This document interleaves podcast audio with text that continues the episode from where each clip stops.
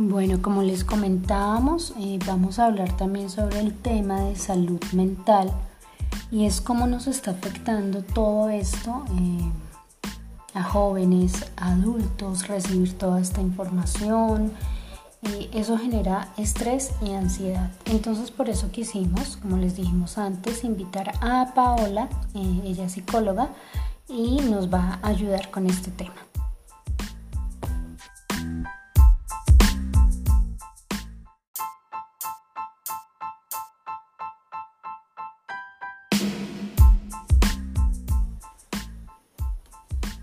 Claro que sí, Paola, y muchas gracias de verdad por compartir su conocimiento y todas estas reflexiones con nosotros esta tarde.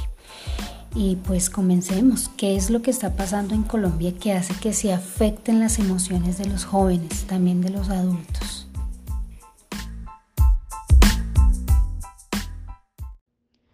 Bueno, para nadie es un secreto todo lo que está pasando a nivel nacional en este momento con el paro y, todas las manifestaciones.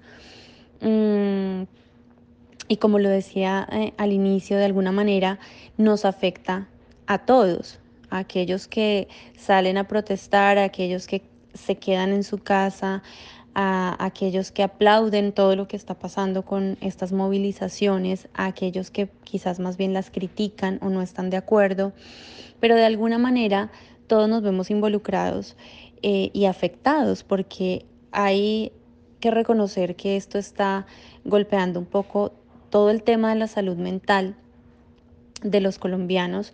Eh, porque se genera ansiedad, se generan angustias, em, muchas personas quizás empiezan a tener dificultades para dormir, para comer, para concentrarse en sus pensamientos, en el manejo de sus pensamientos.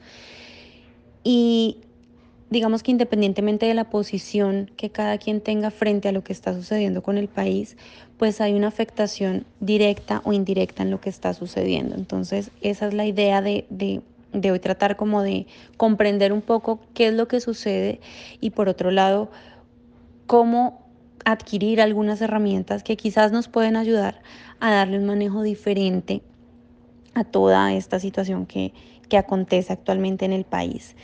Em, entonces, bueno, para esto pues quiero como abordar el tema un poco desde, desde todo el tema del por qué los jóvenes o las personas que se encuentran activas con el paro y las manifestaciones digamos que, lo hacen, ¿verdad? Mm, claramente cada quien tiene sus razones, cada quien tiene una historia, cada quien tiene eh, sus argumentos para estar en pro o estar en contra. Eh, algunos de ellos, muy bien informados, lo hacen con argumentos claros.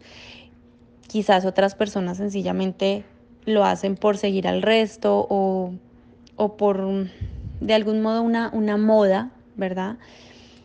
De querer sentirse escuchados, de, de, hacerse sentir de alguna manera, quizás sin tener claro el por qué o quizás desconociendo un poco la historia. Pero como digo, también otras personas están muy claros en eso y, y son los argumentos que tienen para, para realizarlo. Creo que a la final todo esto es un cúmulo de, de un desacuerdo y de un descontento por parte pues de la sociedad y es la manera que han encontrado para intentar hacerse escuchar, ¿verdad? Quizás con la esperanza de, encontrar respuestas pues que, que ayuden y que puedan mejorar la calidad de vida de los colombianos. Entonces, digamos que todo parte de ahí, ¿no? De una necesidad a nivel social, de una necesidad colectiva. Si bien cada quien puede tener, como dije, sus razones propias o, o una historia totalmente diferente, un punto de vista totalmente diferente, pues a la final todo, digamos que se resume en una necesidad colectiva. Y es lo que nos ha llevado a esta situación. Situación que evidentemente nos está afectando. Además, porque viene acompañado de una pandemia que si bien se ha manejado un poco más en cuanto a salud mental, en el sentido que estamos un poco quizás más, no sé si la palabra sea tranquilos o un poco más acostumbrados a lo que nos, nos tocó adaptarnos a raíz de esa pandemia, pero no quiere decir que ya terminó, seguimos estando en una pandemia, seguimos estando aquí como en, la lucha de, de seguir adaptándonos como muchos lo han llamado ahora, esta nueva normalidad. Em, entonces creo que se juntan dos factores muy, muy, muy importantes y que traen una carga emocional y psicológica muy, muy alta. Em, y bueno, creo que eso es lo que lleva también a que la gente mezcle, eh, digamos, dos tipos de preocupaciones diferentes, pero que a la final generan las mismas consecuencias. Eh, en cuanto a su, a su salud mental, a su ansiedad, a, no poder dormir, a no poder estar tranquilos, a tener temor, a tener que actuar de maneras diferentes, casi que protegiéndose de todo lo que pasa, no solo a nivel social, sino ahora también pues en cuanto al tema de salud, ¿no? Entonces, bueno, son dos componentes muy, muy importantes que nos están afectando hoy en día y frente a eso, pues vamos como a trabajar un poco el, el cómo darle un manejo que nos ayude a estar un poco más tranquilos o que lo podamos direccionar de una manera, digamos, más llevadera para el día a día de cada uno de nosotros. Bueno, como dice Paola, tiene toda la razón, encontramos un montón de historias de vida, unas a favor y otras en contra, y muchas buscando mejorar una necesidad colectiva y otras tan solo buscando mejorar algo particular. Entonces, es todo lo que conlleva a este paro nacional. Además, Paola nos menciona dos factores importantes por los que está pasando la sociedad en Colombia. Una es la pandemia que llevamos viviendo durante los últimos dos años y a este se le agrega el descontento social por todas las reformas y además una desigualdad acumulada durante años. Entonces, suficientes razones para crear un shock. Y a estas dos causas creo que se le agrega un ingrediente muy picante y muy fuerte que es el bombardeo de información. Creo que eso genera una ansiedad muy fuerte en todas las personas. A veces siento como no quiero ver el celular, pero tampoco me puedo quedar callada, ¿no? Entonces, ¿qué hacer con toda esa información que nos llega? ¿Cómo manejarla?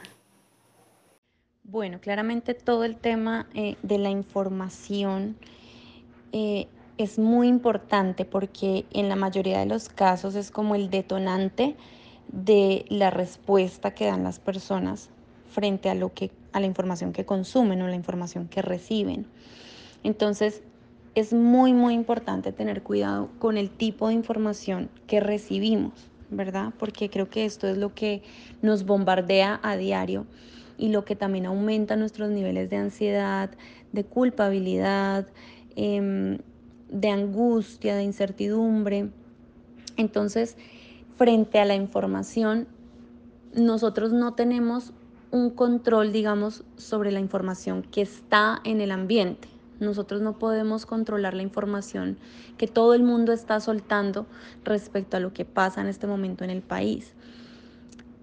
Pero sí podemos controlar la información que queremos recibir y el manejo que le queremos dar. Entonces ahí está como la primera tarea individual y es saber qué información quiero recibir y qué manejo le voy a dar, pensando en mi salud mental. ¿Ya? Entonces, para eso es muy, muy importante, por ejemplo, una, primera estrategia es dosificar el uso del celular o de las redes sociales, ¿verdad? Sabemos que eh, la mayoría de la información se está transmitiendo a través de las redes sociales eh, y pues es un canal como muy abierto donde uno recibe todo tipo de información, es decir, no hay un filtro, no hay Mm, una verificación de la información que se envía antes de ser enviada, sino que sencillamente todo el mundo sube ahí lo que le parece que debe subir y todo el mundo asimismo recibe eso. Entonces, pues la primera manera en la que yo puedo manejar esa información es dosificando el uso de mis redes sociales. ¿Qué quiere decir eso? Que voy a empezar a ponerme tiempos en mi celular, en mis redes sociales, porque a veces uno se mete un momentico a Instagram, a Facebook em, y empieza a ver uno tras otro, uno tras otro, y cuando uno se da cuenta pasó una hora, dos horas, tres horas en el celular. El tiempo se va muy rápido cuando uno está metido en las redes sociales. Entonces, tengo que empezar a ponerme tiempos, ¿cierto? Ser consciente de que, ok, voy a entrar a ver mis redes sociales, pero no me voy a tardar más de media hora. O tengo 15 minutos mm, libres entre mis tareas diarias y las voy a usar en redes sociales, pero van a ser 15 minutos.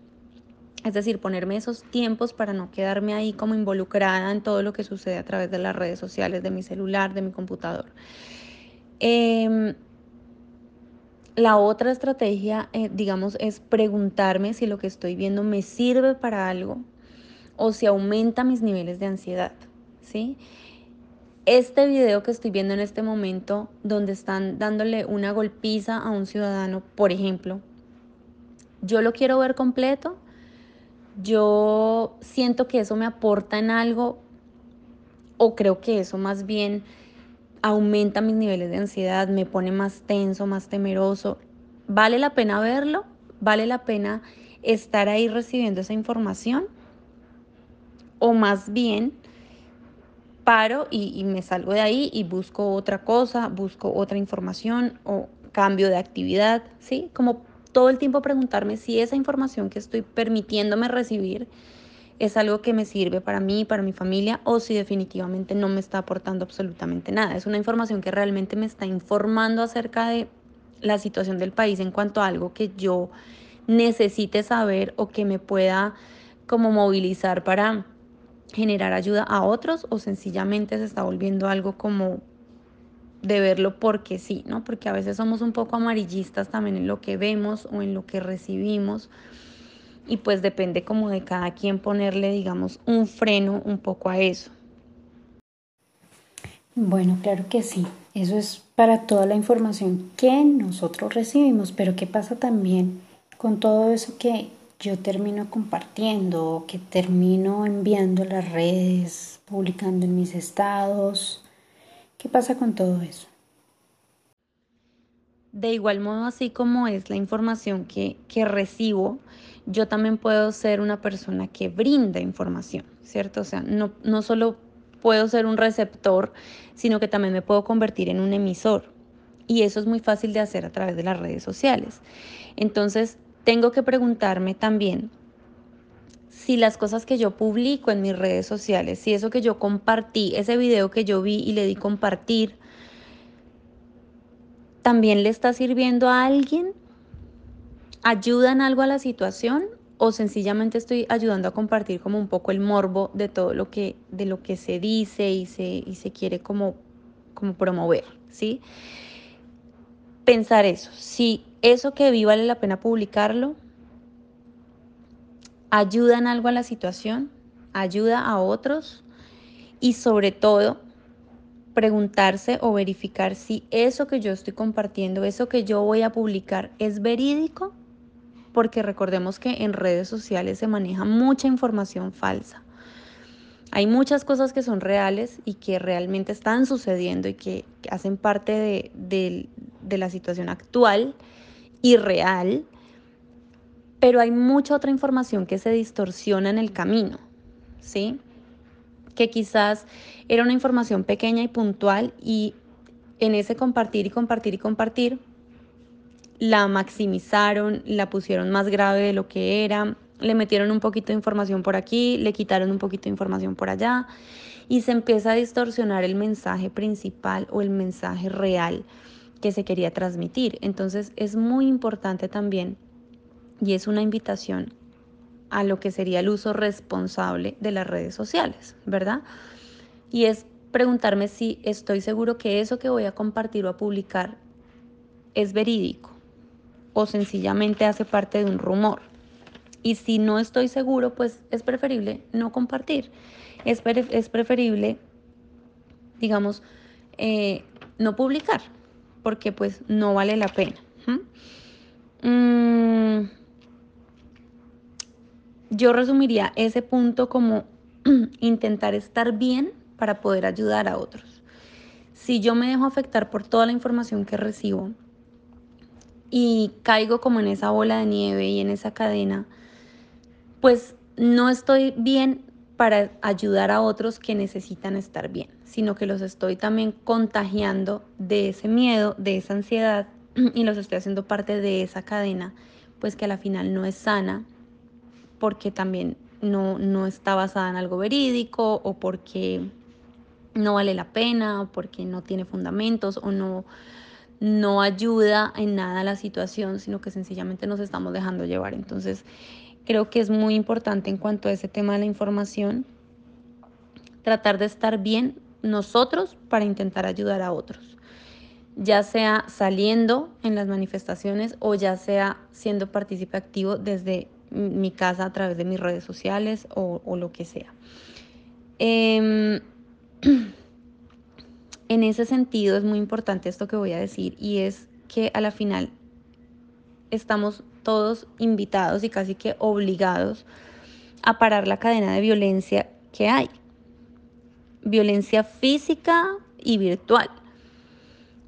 ¿Sí? Porque vemos esa cadena de, violencia, de información desgastante, eh, preocupante, sensitiva, y nos dejamos llevar cuando la tarea real es ayudar a parar esa cadena de violencia.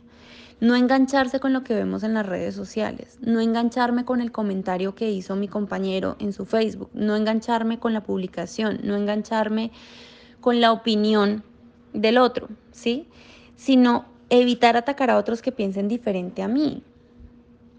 Entender que debo ser tolerante y que hay personas que no comparten mi punto de vista, pero que no por eso yo los voy a atacar, les voy a escribir un comentario agresivo, eh, los voy a bloquear, los voy a eliminar, los voy a poner en ridículo frente a otros, sino sencillamente evitar continuar esas cadenas eh, de violencia es lo que haría como también que se le dé un manejo diferente a toda la información que recibimos y que se comparte frente a lo que sucede.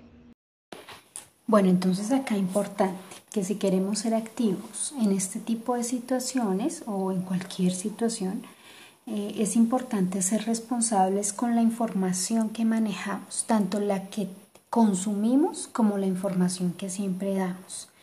Eh, y por supuesto tenemos que buscar una comunicación asertiva, evitar a toda costa cualquier tipo de violencia. Recordemos que están estigmatizando las protestas y si nosotros también nos ponemos por internet o con las personas que de pronto no piensen igual que nosotros a ser violentos, pues les estamos dando la razón. Entonces, ojo, tenemos que siempre ser asertivos en la comunicación. No todo el mundo va a pensar igual que nosotros. Bueno, y em, cuáles serían como algunos tips que nos pueda dar Paola para, para manejar un poquito esta ansiedad, este estrés que estamos manejando muchas personas en este momento? Bueno, digamos que no hay como, como un paso a paso o un libro con reglas de oro que nos permita darle un manejo 100% a la ansiedad que nos genera este tipo de situaciones. Mm, digamos que no hay como un manual que debamos seguir al pie de la letra y que, que sea como una fórmula matemática donde uno más uno siempre va a ser dos, sino que esto es un conjunto de acciones y de, y de herramientas que tenemos que tener para darle un manejo a esa ansiedad, sin decir quizás que se nos va a ir al 100%, no, seguramente la ansiedad va a estar ahí. Pero eh, digamos que aquí es la importancia de aprender a manejarla, de aprender a disminuirla por lo menos, ¿sí? Eh, no sé si se llaman tips como tal, por eso mismo, porque no es como la varita mágica de si hago A, entonces B, pero sí quizás son algunas estrategias o herramientas que nos van a permitir ayudarnos a darle un manejo a todo esto que nos está pasando y a, mantener un poco como en calma nuestra salud mental que a la final termina viéndose reflejada en nuestra salud física, ¿no? Recuerden que emoción no resuelta, enfermedad segura, básicamente. Cuando usted no trabaja su salud mental, em, su cuerpo le, le habla, su cuerpo lo refleja, su cuerpo se lo hace ver en algún tipo de enfermedad, en algún dolor. Entonces, pues de ahí la importancia como a tratar de, de darle un manejo más adecuado. Para eso, pues es importante en general hacer una modificación de hábitos. Si yo sigo actuando de la misma manera, pensando de la misma manera, haciendo lo mismo, pues voy a obtener siempre lo mismo. Entonces, lo primero es intentar una modificación de mis hábitos. De tal manera, que, de tal manera perdón, que se vuelvan hábitos saludables y que me permitan manejar de una manera diferente mi ansiedad. Mm, lo primero que yo diría y que me parece muy, muy útil es tratar de buscar estrategias para expresar y liberar eso que estoy sintiendo y eso que me acompleja en ese momento, como buscar estrategias que me permitan descargar ese dolor que siento o esa ansiedad que tengo. Ahora bien, cada persona lo puede eh, manejar de una manera diferente. No todos tenemos los mismos gustos, no todos tenemos las mismas habilidades, por eso es importante que cada quien revise, haga como una, una revisión eh, en su interior y se dé cuenta qué herramienta, qué estrategia le ayudaría a eso. Entonces, no sé, para unas personas, por ejemplo, puede ser bailar. Así no sea con un parejo, así no sea en una fiesta, usted puede en su casa coger la escoba y bailar, párese al frente del espejo y baile, en la ducha mientras se baña, baile, si siente que eso le va a permitir descargar esa ansiedad, ese dolor o esa ira que usted sienta eh, para otras personas puede ser dibujar. Hay personas que sienten mucha tranquilidad dibujando, hay otras personas que la sienten escribiendo. Para otras personas funciona muy bien em, meditar. Em, para otras personas es muy importante orar. Para otras personas es más funcional hacer ejercicio. ¿Sí? Entonces cada quien tiene una manera diferente de manejarlo, pero cada quien debe hacer esa tarea de buscar ¿Qué es lo que le ayuda a sentir esa paz? Escuchar música, eh, leer un libro, un poema, mm, verse un programa de, no sé, de comedia. Cualquier estrategia que usted sienta que lo ayuda a descargar, a liberar, a sacar esa presión. Cuando usted sepa o identifique cuál es, dedíquele el tiempo, porque a veces yo sé que para mí es hacer ejercicio Hombre, yo sé que cada vez que hago ejercicio me pongo bien, pero siempre tengo una excusa para no hacerlo. Estoy ocupado, estoy cansado, no me dio el tiempo, em, tengo que salir, ¿sí? Dibujar, ah, sí, mañana lo hago, ah, mañana escribo, mañana hago la meditación, mañana hago mi oración, mañana intento bailar en la ducha, cantar, no sé. Sáquele el tiempo. Si usted ya identificó algo que le puede ayudar, sáquele el tiempo y utilice esa estrategia. Y verá cómo le va a ayudar. Esa creo que sería como una de las primeras herramientas que podría funcionar siempre y cuando cada quien haga esa tarea introspectiva de ver qué funciona. Por último, em, hay muchas personas que comentan un sentido de culpabilidad hay personas que dicen, yo quisiera salir, marchar, protestar, acompañar en, en todas estas movilizaciones, pero no soy capaz de salir porque tengo miedo, porque no quiero que me pase nada o porque no tengo el tiempo para hacerlo. Y sienten culpa de no poder hacerlo, sienten impotencia por no poder ayudar eh, con lo que sucede con nuestro país. Y para eso hay también maneras de, manejarlo, ¿no? Porque ese sentimiento de culpa y de impotencia también aumenta nuestra ansiedad.